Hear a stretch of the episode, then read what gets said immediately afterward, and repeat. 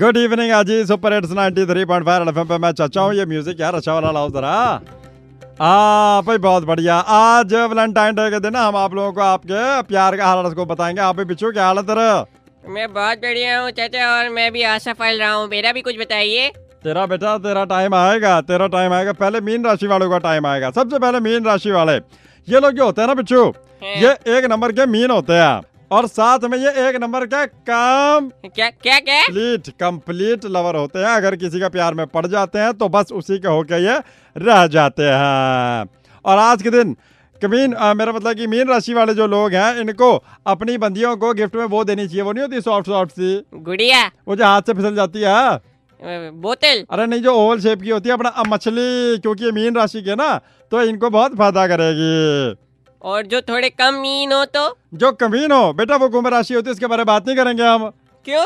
क्योंकि कुंभ जो है बारह साल में एक बार आता है ना we are not big enough to talk about it हम बात करेंगे अब मकर राशि की। मकर यानी कि मकर राशि यानी कि वे वो लोग हैं जो बकर बहुत करते हैं। और अगर ये चाहते हैं कि इनका जीवन सफल हो सुखमय हो उसमें दिक्कत ना हो तो इनको काम ज़्यादा और बकर कम करनी चाहिए क्योंकि बेबी को बेस पसंद है। वो भी पिज्जा का। जारी रहेगा। हर रथ को प्यार का, धनु राशि, वृश्चिक राशि और तुला राशि वालों के लिए अगली खबरें। बजाते रहो।